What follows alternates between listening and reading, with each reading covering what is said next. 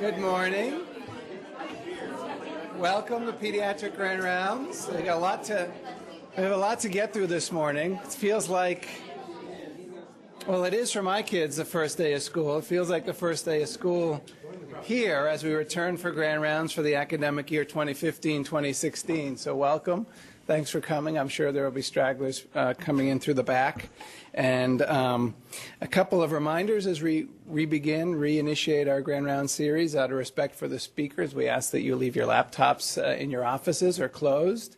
Uh, these these these web uh, these are on the web. These grand rounds uh, uh are on the web. So if you need to multitask, uh, you can certainly watch from your desk and and do your work. But otherwise, if you're here, we hope you're here and present. There's an exception now in that our our CME credit, as you may have read out on the tables, or you may see. Um, going forward is going to be collected via your smartphones. So I cannot prevent smartphones from being in the room any longer because that's how you will claim your CME credit and various speakers may utilize the um, the interactive technology of smartphones to do to do surveys and questionnaires as we started last year. So, um, as we are rolling into the fall, I want to put a few dates on your calendars. We have on September 16th here, Wednesday, in two weeks, actually in the new auditorium in the Williamson building, which I think is Auditorium H now, the uh, Raising of America. We will be screening prior to PBS screening that in November, the documentary on the importance of zero to three or zero to five and, and healthy communities for our children and our society generally with a panel uh, hosted by the Boyle Community Pediatrics Program. That's 6 to 8 p.m.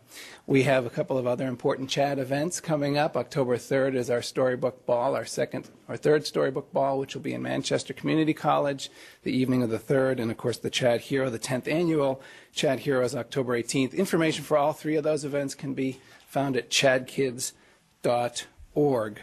um, and sign up and tickets and all that good stuff. But I did start by saying welcome to Pediatric Grand Rounds for the academic year, and I have a little note that it's award-winning Pediatric Grand Rounds. So our Grand Rounds committee, inclusive of Kathy Shupkin and uh, Sholene Nett in the fourth row, as well as George Little, emeritus member, was awarded uh, Dartmouth Hitchcock's or Dartmouth's uh, award for the regularly scheduled CME series, the best regularly scheduled CME series across uh, Dartmouth and Dartmouth Hitchcock. So congratulations. And high standards for a rookie team of, of members of our committee, Kathy and Sholene. Uh, their sophomore season, the schedule already looks strong. I don't have previews for the rest of the month, but we can do that next week.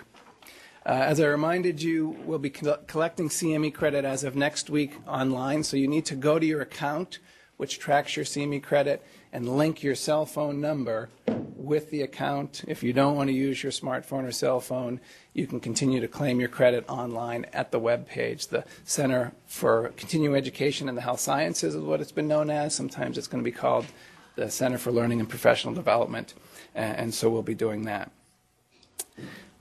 Our stellar Grand, Grand Rounds Committee heard from me sort of a, an interesting charge. I, I, saw a graph like this at the Society for Adolescent Health meetings and Health and Medicine meetings last spring, and this is a, this is a, a, representation of the global burden of disease. There's a tool actually you can play with online at uh, healthdata.org from the Institute for Health Metrics and Evaluation at the University of Washington. And I asked our Grand Rounds Committee to make sure that as we're going through the various interesting and important topics that we touch on in Grand Rounds and our CME, that we try to make sure we incorporate those very most important conditions that contribute to uh, morbidity and mortality across the lifespan. So this is a representation graphically. The, the, the, the total screen is basically the total burden of uh, disease, and the metric is disability adjusted life years. This is for under age five. Blue is basically non-communicable conditions. The green are injury, and the red is infectious diseases, but they lump neonates and um, and reproductive health into that category for the purposes of this screening. So under five, it's not a surprise that the red box is huge. Once we get over five, ages five to 14, red box is gone. Infectious disease, communicable diseases are basically not a major consideration in terms of uh, the contributions for disability adjusted life years. If you do other criteria, you'll find this looks similarly with um, non communicable diseases. The major major players and a lot there in MDD, major depressive disorder, and an injury. And as we get 15 to 49 years, you can't cut it from 21 and under, unfortunately. But once you cut it up to my age range, 15 to 49, my patients and myself, uh, injury starts to take a heavier toll. And of course, the non communicable diseases change with ischemic heart disease starting to raise its ugly head, stroke, and lung. Overall, if you do all ages, the communicable diseases do raise themselves back up in the United States. Injury is important, ischemic heart disease, stroke, and lung. And then when you look at the risk factors associated with those disease states, injuries, and illness, you can see the risk factors that are primarily associated with those are dietary risks, right here, smoking, physical activity, alcohol use. And that's sort of the segue for our first Grand Round Speaker of the Year, uh, Dr. Sargent, who's going to talk with us about those uh, non-communicable diseases, what he describes as those diseases of consumption, conspicuous consumption, perhaps. But before I get to that, I have to certainly introduce Jim, uh, although he may need no introduction um, to many of you. It's still important that we remind ourselves where he came from. So he came to us in 1989 from Boston City Hospital, where he completed his fellowship in general academic pediatrics after his residency at the same institution, a graduate of Tufts University School of Medicine, as well as the University of Oregon. Um, his CV is long and impressive and all the more impressive because he's charted a career that's brought him national and international recognition and appropriate fame right from here at Dartmouth and Chad. Uh, I will just uh, share one anecdote that Alan Ruzicki shared with me just moments ago, which was when they wrote for his first award as a Robert Wood Johnson uh, uh Career Award, Generalist Physician Faculty Scholars Award. Uh, Alan accidentally left in a comment about him needing to find a better haberdasher to advance his career because his his attire wasn't exactly consistent. Um, that didn't derail that award nor subsequent awards. And uh, Jim today uh, will show off his attire, which has not slowed him down. He is uh, professor of pediatrics, community and family medicine at the Dartmouth Institute. He is the co-director of the cancer prevention and control at the Norris Cotton Cancer Center. He is uh, in Dr. Darnell's uh, retirement. He is become our vice chair for research here in the Department of Pediatrics. He um, is the current inaugural holder of the Scott and Lisa Stewart Professorship in Pediatric Oncology. Today, he will probably speak to us about his role as the director of the C. Everett Koop Center here at Dartmouth, but he has won impressive awards, including the C. Everett Koop MD Courage Award here at Dartmouth and a very special achievement award from the Academy of Pediatrics, already recognizing him for his important contributions both in terms of lead exposure from earlier in his career and then smoking exposure and other important uh, non communicable diseases that are amenable to public policy efforts. So, Jim, have I embarrassed you enough? Time to get up here.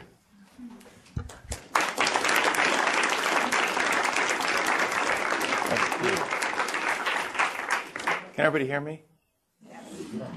Thank you, Keith. It's, uh, it's really my pleasure to be able to give the first grand rounds. The, the typical slot for me is uh, mid January after a major snowstorm. and, uh, so this is the first time I've really been able to talk to the, almost the entire Department of Pediatrics. Um, thanks, Keith, for that um, introduction. I, it's been uh, it's been great to have a career here at uh, at Chad, and, and I did get that award, award despite Alan Ruzicki's best attempt to keep me from getting it. Um, I'm going to talk about, um, I actually don't have to give the first part of my talk because Keith's already given it. Um, the, uh, I'm going to talk about chronic diseases, um, what, what uh, the Europeans call non communicable diseases. Um, and then I'm going to talk about, uh, you know, I'm a, I'm a full professor now, so I mainly talk about um, the work that young people do and, and uh, that are kind of in my sphere, and that's pretty much all I'm going to talk about. We've got some really, really bright um, young researchers uh, up on the eighth floor that are doing some really amazing work, and um, that's a lot what I'm going to talk about. Um, I have to report a conflict. Um, I'm going to talk about energy drinks. There's one slide on energy drinks. In the past year, I served as a consultant for attorneys suing Monster Beverage. And um, I want to be clear about you know conflict because I think that's something that we all have to face and we all have to be clear about. So I'm going to tell you what I opined about um, for the attorneys. It was whether Monster marketing campaign influenced teens who used the beverage and subsequently had fatal cardiac arrhythmias. I didn't uh, give an opinion on whether the cardiac arrhythmia was related to the Monster, just whether the Monster marketing would have likely caused the kids to start drinking the beverage. What I'll mainly talk about today is corporate diseases, uh, chronic diseases, and corporate products. And I want to talk about my vision for the C. Everett Koop Institute. Um, I'm really proud to have been uh, nominated as the director of the Koop Institute. Um, and we're going to try to keep the institute and the vision of the Koop, of Dr. Koop going. Um, but I'm also going to talk about this pediatric prevention research that's going on in tobacco, alcohol, energy drinks, and energy dense food consumption. So, um, back to death from chronic disease. I always kind of, when I talk about this, I start with this because it really emphasizes uh, what people in the United States die from. We don't think about this that much in pediatrics because we don't deal with these diseases. But the, the, the two headline diseases are uh, cancers and diseases of the heart, and both kill uh, somewhere around a half a million, a little more than half a million people a year. But if you look at the diseases that mainly kill people in the United States, they're mainly chronic diseases heart disease, uh, chronic obstructive pulmonary disease, stroke, diabetes, liver disease and cirrhosis, and uh, diseases of hypertension. Um, and so if you look at, if you turn it around and look at it another way, what are the corporate products that cause these mortalities? What you have is the leading cause is tobacco, and everybody knows that. Um, it's responsible for about 400. This, ha- this slide hasn't been updated. It's about 480,000 preventable deaths a year, and um, about uh, half to a third of those deaths occur to people in middle age. Then there's alcohol that kills about 80 to 100,000 a year. Uh, food and uh, lack of exercise kills anywhere between 100 and 200,000 a year. Toxic exposures like lead, uh, kill another 60,000 a year. And then there's guns, of course, which uh, are responsible for many of the homicides that occur in the United States, and car accidents. Now, car accidents have just been surpassed uh, by uh, overdose deaths in the United States as the uh, biggest cause of non-accidental death. And that's a whole other story about how OxyContin led to massive um, addiction and um, became the modern heroin epidemic. Um, but I'm not going to talk about that today. Um, Keith talked about uh, accounting for morbidity, and the way you do that is to talk about uh, disability adjusted life years, and that's a combination of years lived with disability and years of life due to uh, loss due to premature mortality. So things that kill people early, like alcohol, um, end up really causing a lot more disability adjusted life years because people die um, early from alcohol due to injuries and suicides and things like that. But uh, this is the, just a blow up of the graph that Keith showed really quickly. If you look what's responsible for disability adjusted life years, dietary risks are leading, tobacco smoking, high body mass index, high fasting plasma glucose, all of the alcohol use, all these are a result of the uh, consumption of those products that uh, I mentioned in that previous slide. And uh, everybody's uh, coming to the conclusion um, that uh, this is a Lancet article that transnational corporations that profit from this consumption um, uh, are the are, uh, primary cause of these uh, major drivers, these non-communicable diseases that we're seeing. And these diseases are not just diseases that we experience in this country. Increasingly, they're diseases that people die from in developing nations and inter, and middle-income countries as well. So um, this is a pediatric audience. Why are these problems? Well, Dave Kessler um, was the first person that described tobacco as a pediatric disease. And all of these diseases are really pediatric diseases. If you look at unhealthy eating, um, the consumption of energy dense foods begins at birth. And we're going to talk about the marketing of energy dense foods because companies target kids as young as two and three with, uh, their, uh, with their advertising for these foods. Media use is highly uh, associated with inactivity. We've got entertainment, entertainment media advertising. That also begins at birth because kids start watching TVs, as we know, um, in the first year of life. Um, smoking begins in adolescence. Drinking often begins in adolescence. Uh, many kids uh, begin uh, their uh, use of handguns, in, especially in urban areas, uh, during adolescence, and this is related to injury, suicide, and homicide, and then driving. It's interesting to me that parents uh, worry so much about immunizations and then they give their 16 year old boy a driver's license. It's, it's, it's, uh, you know, it's extraordinary how, how giving a 16 year old boy a driver's license increases the risk that that kid's going to die, much more than any of the things that parents or pediatricians do to those kids prior to the age of 16. So if you look at how this works, these transnational corporations that produce these products, and, and I think the tobacco companies really um, uh, uh, taught other, the, it, was, it was the lawyers of the tobacco companies that developed these strategies that now the other companies use to lead to, to uh, that results in un, unhealthy consumption of these products. So they undermine scientific research by paying scientists to uh, minority scientists to uh, publish articles that uh, try to undermine the major uh, thrust in the scientific research. They engage in unfair marketing practices. We're going to talk in detail about that. They lobby politicians to undermine regulation. And then they encourage voters to oppose regulation. So um, that all leads to unhealthy consumption and chronic disease. so, how does that relate to the Koop Institute? Well, let's talk about uh, C. Everett Koop.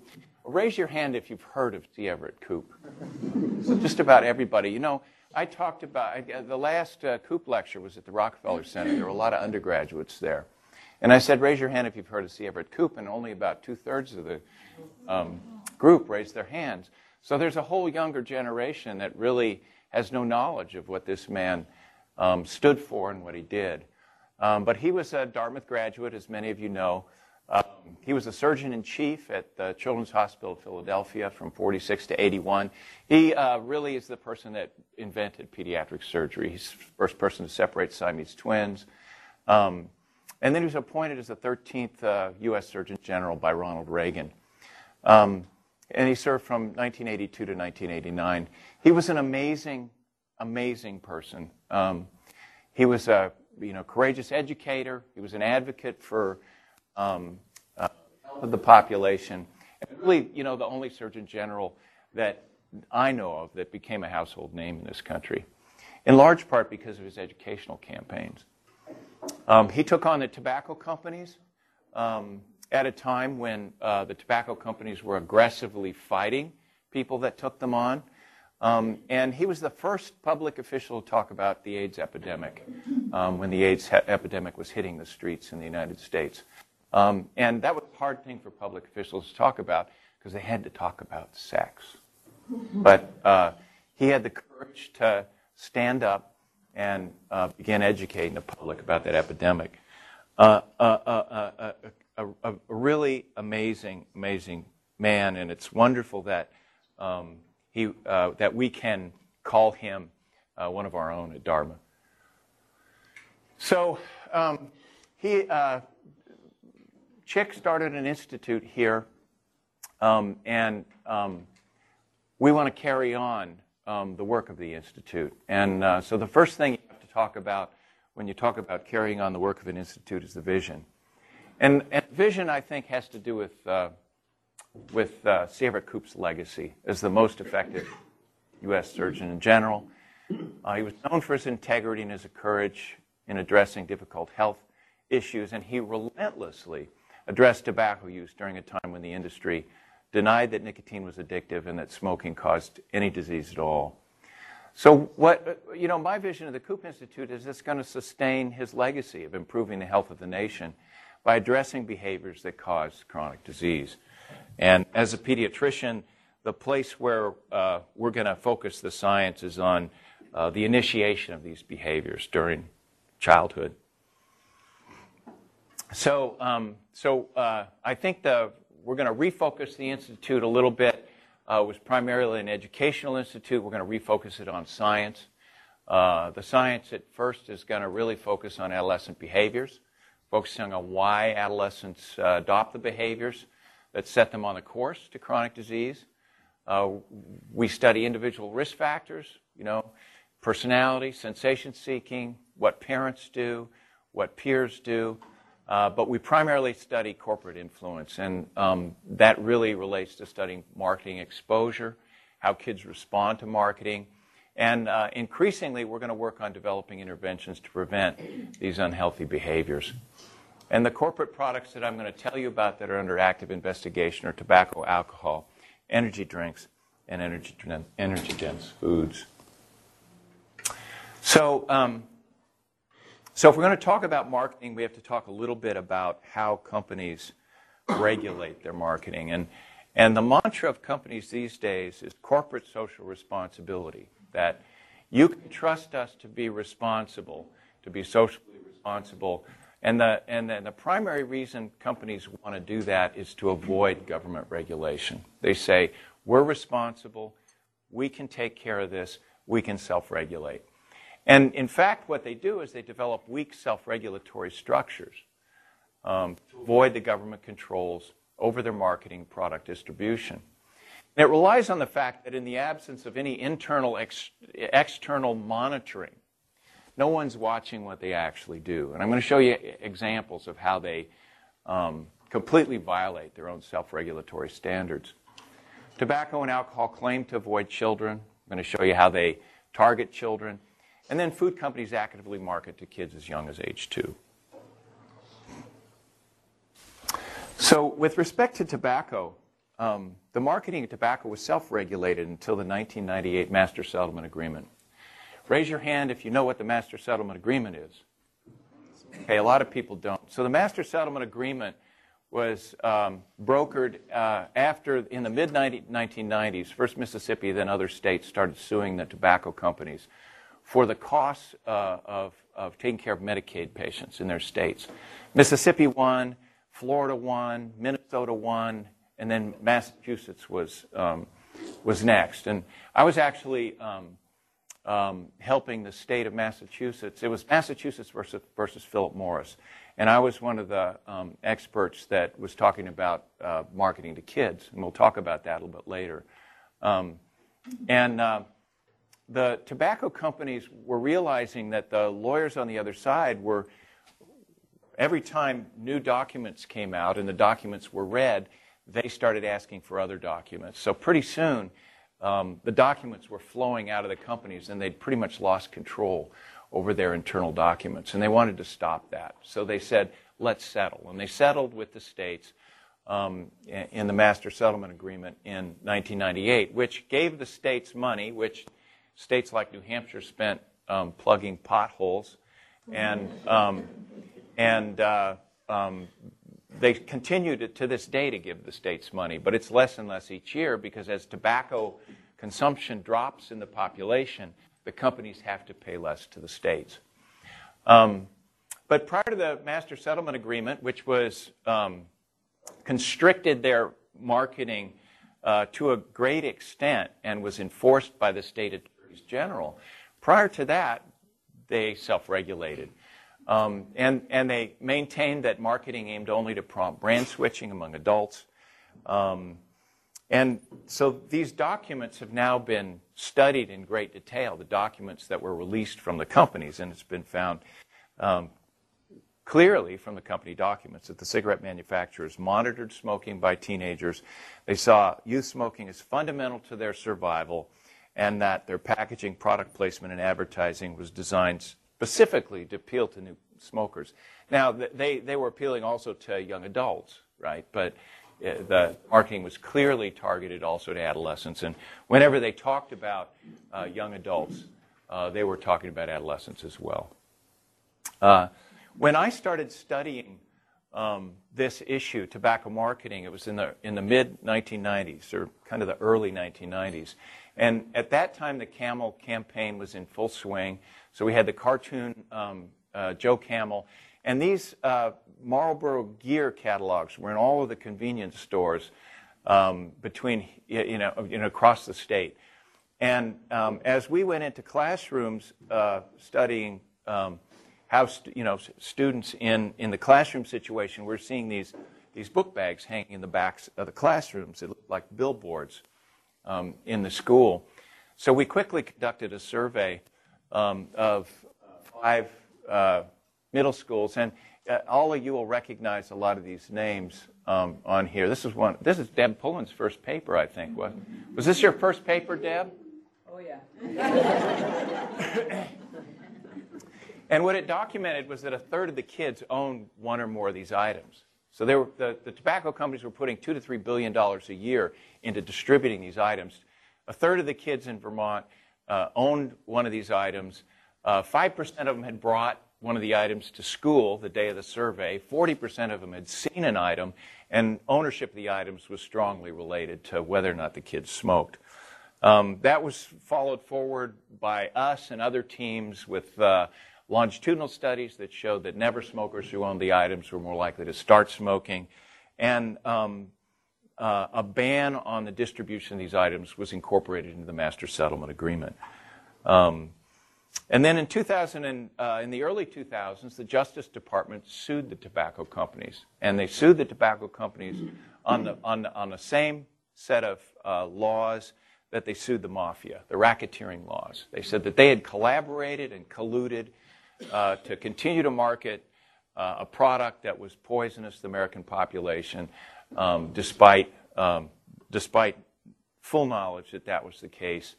Um, and uh, her statement, uh, this was a thousand do- page document, but her statement on on uh, marketing is from the 1950s to the present. Tobacco companies have used different methods of intentionally marketed cigarettes to young people to recruit replacement smokers who would ensure the future economic viability of the tobacco industry. So fast forward to 2015, and the big story is FDA and tobacco. Um, as many of you know, in 2009, the FDA assumed regulatory authority over cigarettes, pipes, loose tobacco, and oral tobacco. Not all tobacco products, but those tobacco products. And, but since 2009, tobacco companies have responded by submitting applications for about 4,000 substantially equivalent products. So the market, and those products have come to market. So what we've seen in the tobacco market, uh, it's like Campbell's soup. The, the, the products have just expanded on the shelf space. Uh, and, uh, and, and now Marlboro, it's not just Marlboro Reds and Marlboro Golds, it's, it's like 10 types of Marlboro cigarette products on the shelves. And that's true for all of the others. Um, so, so this has spawned a, a, whole new science, and it's called tobacco regulatory science. Um, and the science is to understand how new products are used and how the FDA can best regulate them. And we're participating in that science. Um, so obviously, all these new products raise the question of multiple tobacco product use among U.S. adolescents. And um, it's, um, it used to be we just ask about cigarettes, right? But now when you survey adolescents about tobacco use, you have to, have to ask about, about nine product categories. And uh, so what we did was uh, we had this, uh, uh m- many of the things I'm going to talk about come from this survey. It was a, uh, a stimulus uh, survey. We got stimulus money to go into the field and survey um, uh, a national sample of ad, uh, adolescents and young adults 50, age 15 to 23. It was a survey that Suzanne and I and others in the group put together. Uh, and then many people are kind of using the data from that survey to study different things now. Um, the adolescents were surveyed with parental consent. The young adults, we just got their consent. It was longitudinal. There were these are the ends for the the baseline sample and the follow-up samples. And in this particular study, we asked about these nine categories of tobacco. And the big story was that only about half the kids were single product users. The other half of kids over here were either dual users or multiple product users. If you look at the single product users, about half of them were using cigarettes. So only a quarter of the adolescent sample were using only cigarettes. So think about this when you're asking adolescents about tobacco use. If you just say, you know, you smoke cigarettes, you're missing about uh, half the stuff the single users are using. You got to ask about hookah, you got to ask about little cigars, and increasingly you have to ask about e-cigarettes. If you look at the dual users, they're using the most common products. You know, uh, cigarettes, little cigars, cigarettes, hookah, uh, cigarettes, e-cigarettes, and then multiple product use is it's just all over the place. Um, so um, this was one of the first studies to come out that showed that uh, adolescents were using uh, multiple products and uh, that you had to ask about uh, lots of other things besides cigarettes if you were really going to capture their tobacco use. Um, e-cigarettes is really a big topic now. Suzanne's talked to you about um, e-cigarettes, so I think you all know what they are. Um, they're these devices that have ba- a battery and a filament and a mixture of propylene glycol and, and nicotine. And when the filament lights up, when you puff on it, uh, it creates uh, uh, aerosol, a really fine aerosol of nicotine that you're going to inhale into your lungs. Um, Susanne talks about the promise and perils of e-cigarettes. Well, the promise is that it's, it's potentially a lower harm product. That hasn't been proved, but um, you're breathing in about four or five products into your lung as opposed to the 4,000 products that you breathe in when you breathe in tobacco smoke. So theoretically, it should be a safer product. Um, the perils with respect to adolescents has to be seen in the context of the fact that adolescent smoking has declined each year for the last two decades. Um, so the question is, could e-cigarettes become a starter product to get kids back onto nicotine? Um, the uh, two corollary questions are, could e-cigarettes attract adolescents who wouldn't otherwise smoke? They don't want to smoke cigarettes because that's unhealthy. But this is perceived as a more healthy product. Is this something that they would try? Kids who wouldn't otherwise smoke would try. And then for kids who try, the big question is, do they stick with e-cigarettes or do they go on to start smoking combustible products, which is what leads to the chronic diseases, presumably. So um, um, we've asked, uh, we've, we've, we've partially answered the question about um, whether medium risk adolescents uh, engage in e cigarette use uh, in partnership with Tom Wills at the University of Hawaii Cancer Center. Uh, worked with Tom for a number of years now. He's uh, an excellent behavioral scientist at the Cancer Center there. And he uh, has done a multi ethnic school based survey that really focused on smoking in movies. But um, he started incorporating e cigarette questions into the survey so we could actually study e cigarettes. But he's also he's a behavioral uh, psychologist, so he studies things like expectancies, um, the idea that smoking might make you more self confident or might make you feel uh, more uh, somehow uh, more positive. Um, friend smoking, sensation seeking, rebelliousness, self control, those kinds of things.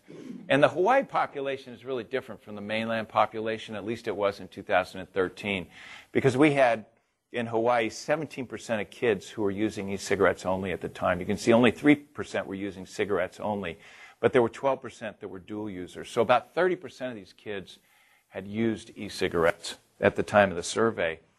And that allowed us to compare means for all these cigarette smoking risk factors across non smokers, e cigarette only users, and then these other two groups.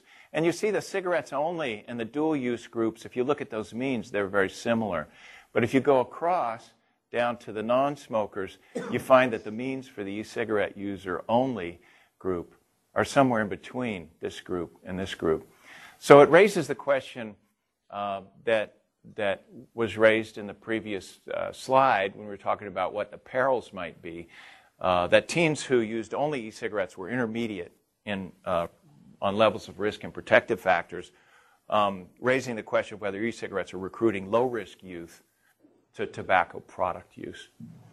Now, the second question about whether kids who use e cigarettes progress to using tobacco has been uh, answered uh, this month by a JAMA study that looked at a Los Angeles cohort. In order to answer that, you've got to survey kids twice. You've got to survey them at a time when you've got only e cigarette users, and then survey them later to see what those only e cigarette users do. And we had the capability of doing that in this survey.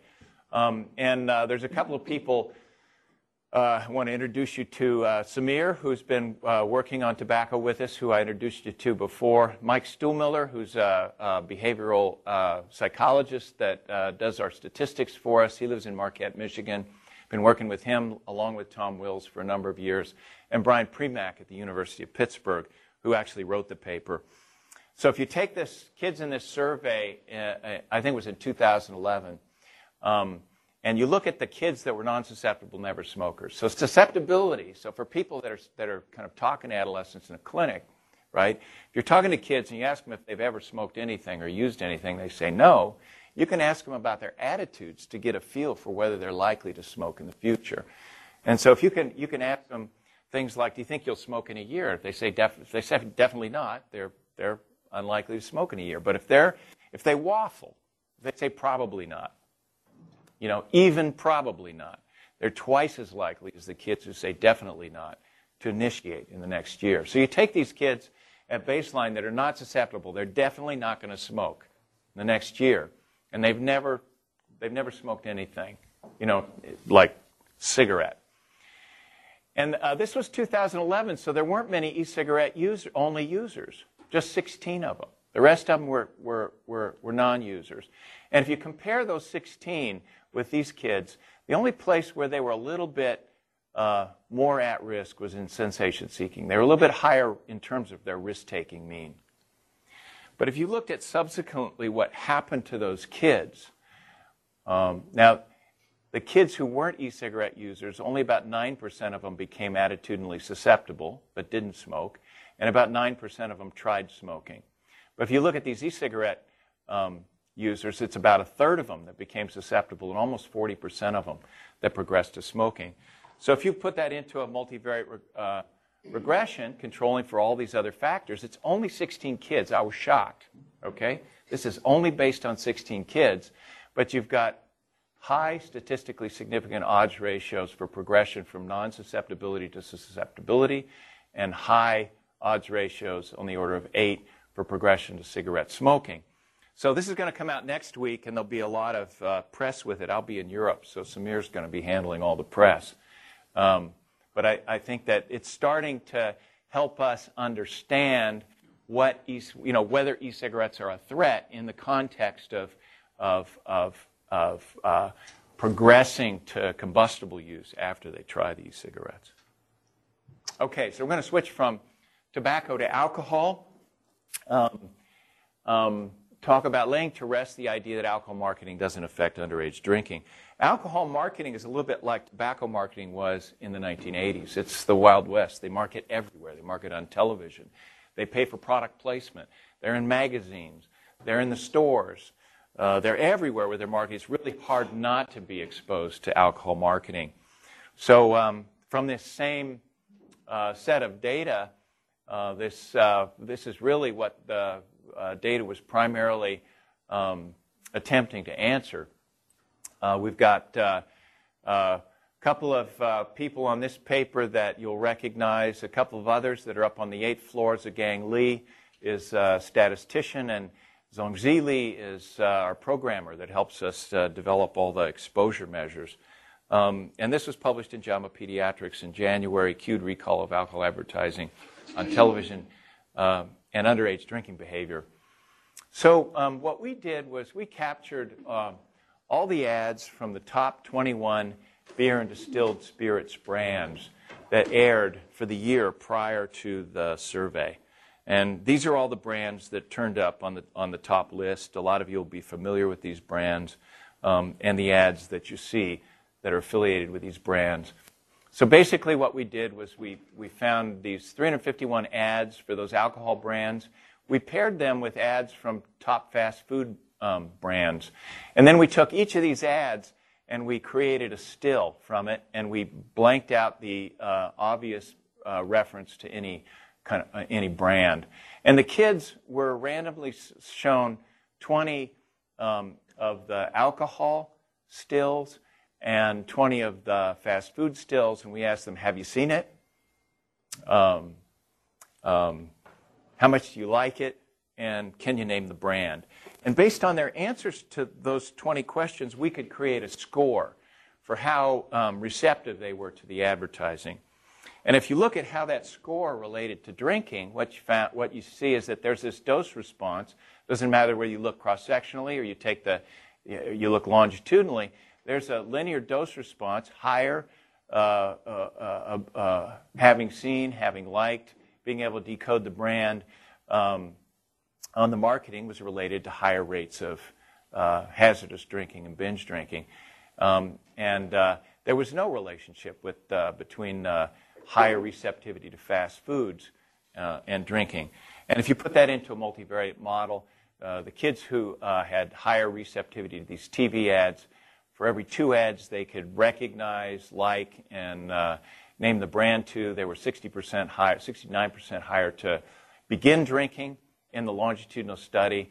They were about 40% higher to begin binge drinking, and they were about 50% higher to begin hazardous drinking. Hazardous drinking is just binge drinking plus uh, regretting, doing something you regret when you drink. Yeah? Do you know direction this is? So, if children who are already predisposed to drink are more likely to recognize the brand or more likely to pay attention to those?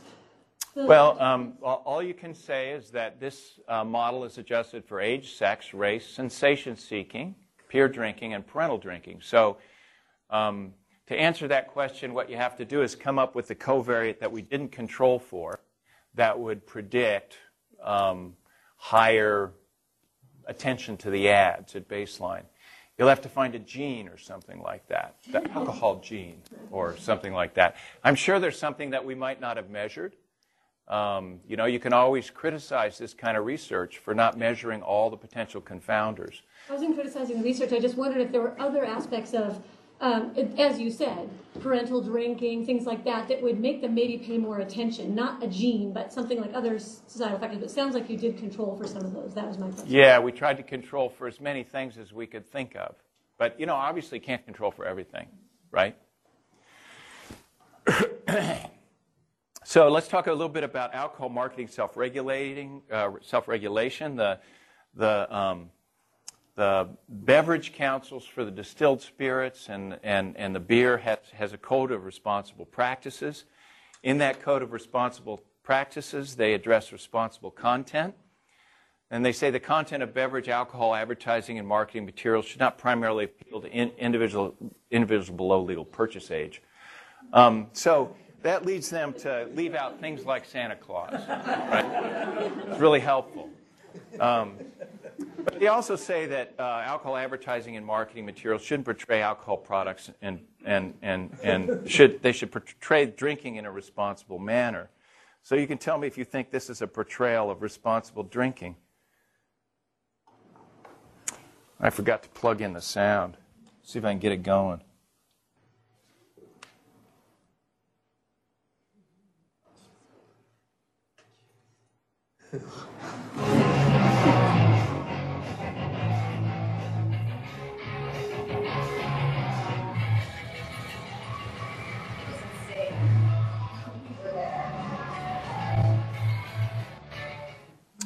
So we're seeing more and more of these kinds of ads. We call them party ads. And um, what we did was uh, this was done in conjunction with uh, a friend, uh, Matthias Morgenstern from uh, Germany, who we're missing terribly. He was here on sabbatical last year. And again, Mike Stoolmiller. What he did was we had a couple of Dartmouth students, or a couple of students, content code all these ads. The, the, we had about 600 drinking ads. And they content coded them for humor, with friendship, partying, love, sex. And we did a latent class analysis and found there were five classes of ads. Partying, quality ads that are uh, uh, emphasizing the quality of the product, um, sports ads, manly ads, and uh, artsy, kind of relax, relaxing ads. The partying ads comprised 41% of the sample. Um, you can see the brands that uh, emphasize the partying theme, and other brands that emphasize the, you know, like Sam Adams emphasizes the quality of the product theme. So the next step in the research is to see if the party themed exposure to party themed ads is the main thing that's prompting kids to uh, do these tra- drinking transitions. Um, and uh, Montes is working on that paper as we speak. Finally, um, uh, just uh, something about energy drink consumption. So my interest in energy drink consumption is not fatal cardiac arrhythmias. I think a bigger problem with energy drink consumption is when kids drink energy drinks with alcohol. Um, alcohol is a stimulant and then it's a depressant. And the thing that saves most kids when they drink is they get sleepy and they fall asleep. They fall into a deep sleep, but they don't drink anymore. But when they drink Red Bull or they drink Monster with alcohol, that enhances the stimulant effect, makes them drink longer, and could theoretically make them more likely to binge drink. So um, we took this same data set and we asked them about uh, past seven day energy drink prevalence. Um, this is a study that was analyzed and written up by Jen Emond, who's a um, really bright young scientist in our in our uh, in our group, and also with uh, Diane Gilbert Diamond, uh, whose uh, their focus is mainly eating, but uh, energy drinks was uh, close enough to their interest that they became interested in it. Found that 13% of 15 to 17 year olds had had energy drinks in the past seven days, and if you looked at the likelihood of binge drinking or problem drinking. This is uh, 8 plus audit is big problem drinking, 4 plus audit is minor problem drinking. That uh, kids who used energy drinks in the past seven days had increased risk um, in these two categories. But the real big, uh, interesting finding for me was we asked them if they ever mixed energy drinks with alcohol. And if they said they'd ever mixed energy drinks with alcohol, they were four to five, they were three to five times more likely to have engaged in these outcomes. So it's, it's the first uh, evidence uh, among adolescents that energy drink consumption is related to um, these uh, kind of bad drinking outcomes that we want kids to engage in. So energy drinks is really worth, something that's worth asking about, I think, particularly energy drink use um, in conjunction with alcohol use. So finally, I'm to the point where I get to uh, write. Uh, um, I'm asked sometimes to write uh, um, commentaries on, on, on research, and this was my um, opportunity to talk about underage drinking and alcohol. I think the scientists have been dancing around this for too long, uh, pretending like uh, there's not enough evidence to suggest that alcohol advertising is related to teen drinking. And um, I basically said it's time to move beyond questioning whether marketing influences use and get serious about rolling back alcohol advertising worldwide. I suggested a framework for uh, rolling back the advertising. And finally, and I think most importantly, I said we have to realize that when it comes to corporations, self regulation is a little better than no regulation at all. And um, I took the words from uh, a Dutch economist who was comment- commenting on the response to the financial crisis of 2008. Self regulation stands in relation to regulation, the way self importance stands in relation to importance, and self righteousness to righteousness. so I get to get up in my soapbox. I'm a full professor. So let's talk about food for a little bit. Um, so food companies, I think they're the most egregious in terms of their advertising to children because they advertise directly to kids that are 7 to 12. Uh, they spend 150 million uh, a year on television advertising and um, 3 million on premiums that they give away in their, in their, uh, you know, in their stores uh, and movie tie-ins. The premiums are, premiums are usually related to a movie. Um, and the self-regulation for that business is, is conducted through the Better Business Bureau. And if that's not the fox watching the hen house, I don't know what is. But they have some reasonable guidelines. I mean, I'm here to tell you, I, I, if they adhered to their guidelines, I'd be okay with it, right? Because they say when it comes to advertising to children, you shouldn't emphasize the premium because kids get confused. They don't know what the product is, right? And that you should emphasize food choices that are healthy, like apples and you know, milk and stuff like that. So here's a McDonald's ad from last year. You can tell me if they're adhering to their self-regulation guidelines. Something in just seems to be causing fun. The power of the red box. Sir, I must have it. Activate this life generator. Wait for mother, sir. Whether you're a hero or not. Did you see the milk? Super toy from the new DreamWorks movie. There's one your McDonald's Happy Meal. What? Fun too?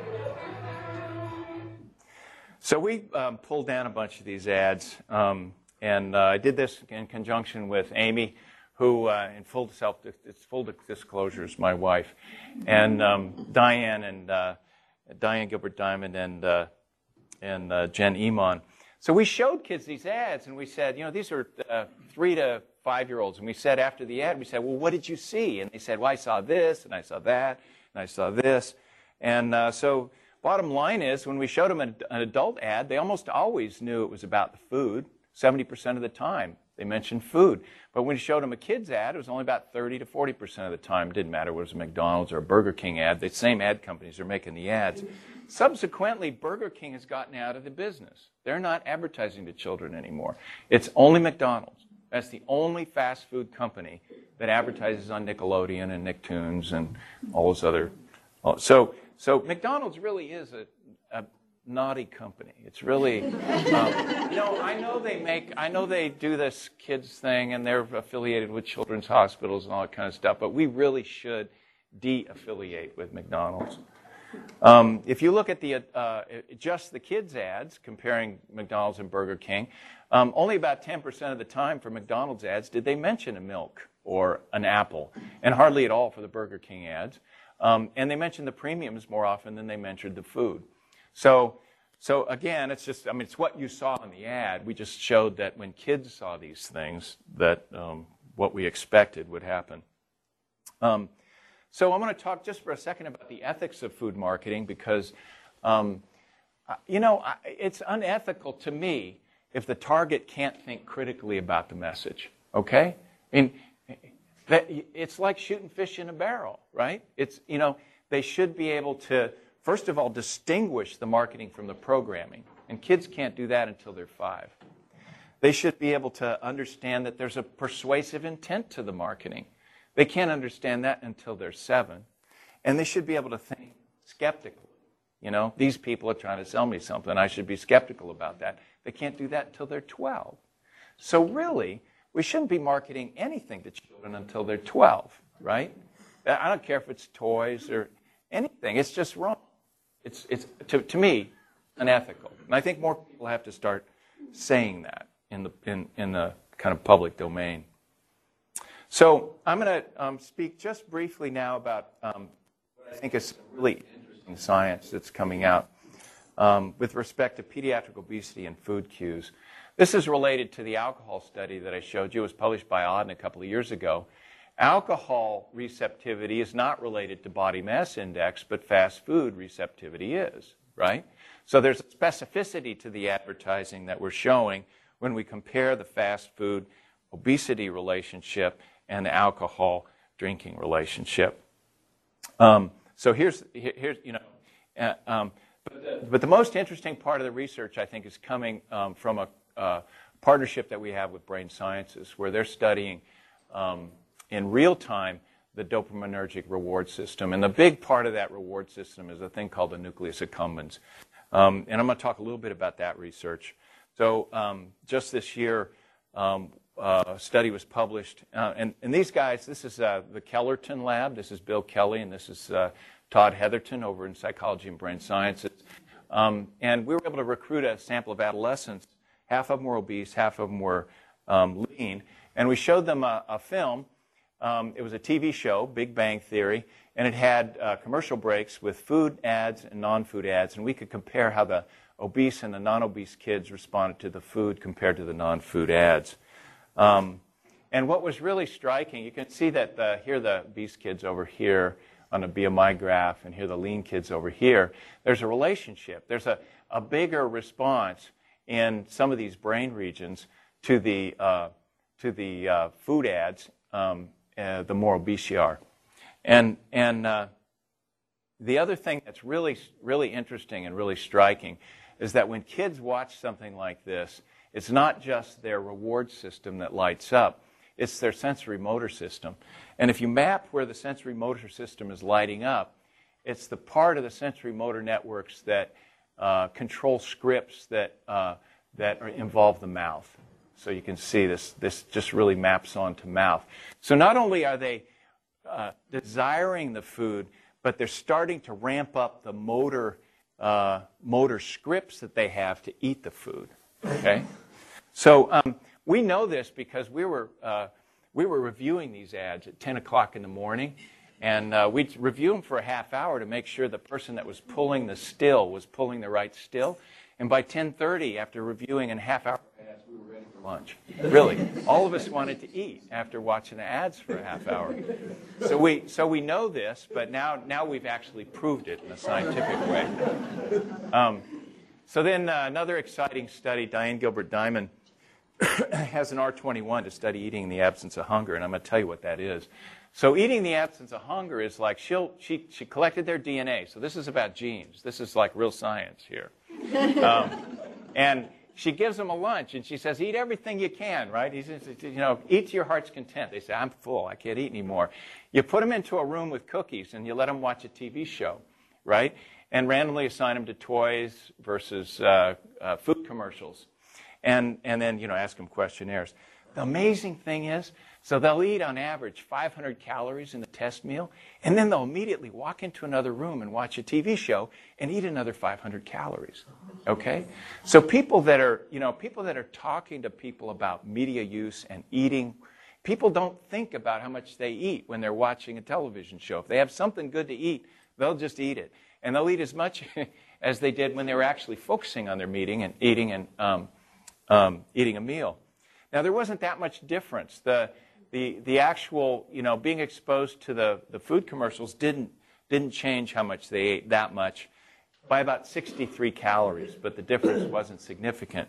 The interesting thing is um, with respect to this gene, this FTO gene. Now, nobody knows how it works, but we know that it's related to uh, if you have one copy of the gene, a 30% higher risk of obesity, and two copies, a 60% higher risk of obesity in adults. Nobody knows how it works. So the question is, the is the reward system altered by this genotype? So what's really interesting in Diane's study is if she looks at the kids that have one or two copies of this gene, that bumps the, the amount that they eat in the um, in the second phase of the thing to 98. Now, 98 calories, 100 calories, that's, as you know, 100 calories a day, that's enough to make the difference over a lifetime between an obese person and a non obese person. So, this could be enough to tip your set point enough to make you obese over time. And, and, and so that's really interesting. But even more interesting is this whole idea of whether FTO gene is related to cue reactivity. So Diane has scanned 70 of these children working with Heatherton and Kelley in their lab um, and looked at, um, at looked at um, and, and these kids, you know, some of them don't have the gene, some of them have one copy, and some of them have two copy. Um, so when they scan them, they do the same thing. They show them a TV show, figure it out, show them a little food, little toy, little food, little toy, right? And then they um, look at uh, what lights up. And I'm, I'm here to tell you, when kids watch, when somebody watches a food commercial, a lot of stuff lights up. They were shocked. But these brains are, are, are really responding to the food commercials. And if you look at the response by genotype, you see that there's a dramatically larger response in the nucleus accumbens and, and um, um, this part of the reward system if they have one or two copies of the gene. But that's not the end of the story. The, the, the other thing is that they've looked at the size of the nucleus accumbens, right? And the kids who are, uh, have one or two copies of the gene have a significantly larger nucleus accumbens uh, than the kids that don't. So, what's interesting about this research is, is the possibility that we m- might be onto the mechanism through which FTO leads to obesity over a lifetime. Um, so, that's um, all I have to say about the science. Um, we're going to continue to push tobacco regulatory research. Susanne Tanski is going to lead the charge on that. We want to integrate tobacco treatment at Dartmouth uh, so that every uh, inpatient gets uh, treatment. And we're going to, we, we want to try to start direct communications with every tobacco user um, so that it's not really dependent on them coming and talking with somebody in our system. Uh, we'll continue the studies on alcohol marketing and behavior.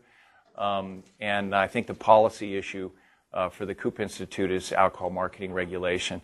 Federal Trade Commission is supposed to oversee policy, but I think they've been captured by the tobacco industry, and I think that has to be um, has to be talked about.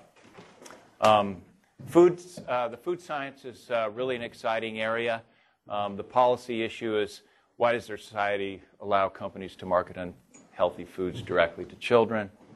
Um, and then we'll have an educational mission that will push forward um, with Anna Adachi-Mejia um, things that are already in place, lectureships, but also an undergraduate course that Anna co teaches with me in psychology, a proposed internship with FDA that Mitch Zeller has uh, signed off on, at least verbally, and a video project on how corporations undermine science that threatens their products. Um, the uh, story about that uh, that uh, led in the New York Times this month was how Coca Cola funds scientists who shift the blame away from bad diets and towards uh, uh, fitness. Um, but there's many, many uh, examples of this that go um, through all kinds of corporate um, influence. This is on energy. Uh, and if you're interested in that, this is a really um, interesting book to read. It's called Merchants of Doubt. Um, and uh, suggested reading for anybody that's interested in how um, corporations undermine science. Um, this is uh, was a very happy moment for me. This was when um, Chick came to graduation and gave me the Courage Award. Um, I hope I have the courage. Um, it's this big shoes to fill, the director of the Koop Institute. I have, hope I have the courage um, and uh, wherewithal to carry on the torch and to uh, uh, make the Koop Institute something that um, is part of Dartmouth for many years to come. Um, like I said at the beginning, I, I talked mostly about other people's uh, research, but it's not just the researchers. There's a whole bunch of people up on the eighth floor that combine to uh, make this uh, a research team that gets a lot done. And uh, I think I've mentioned everybody in, in, in, in, that list, but there's a lot of um, other people as well in other institutions across the country. And so I thank you for coming. I thank all these people for working with me. And uh, I don't think we have time for questions.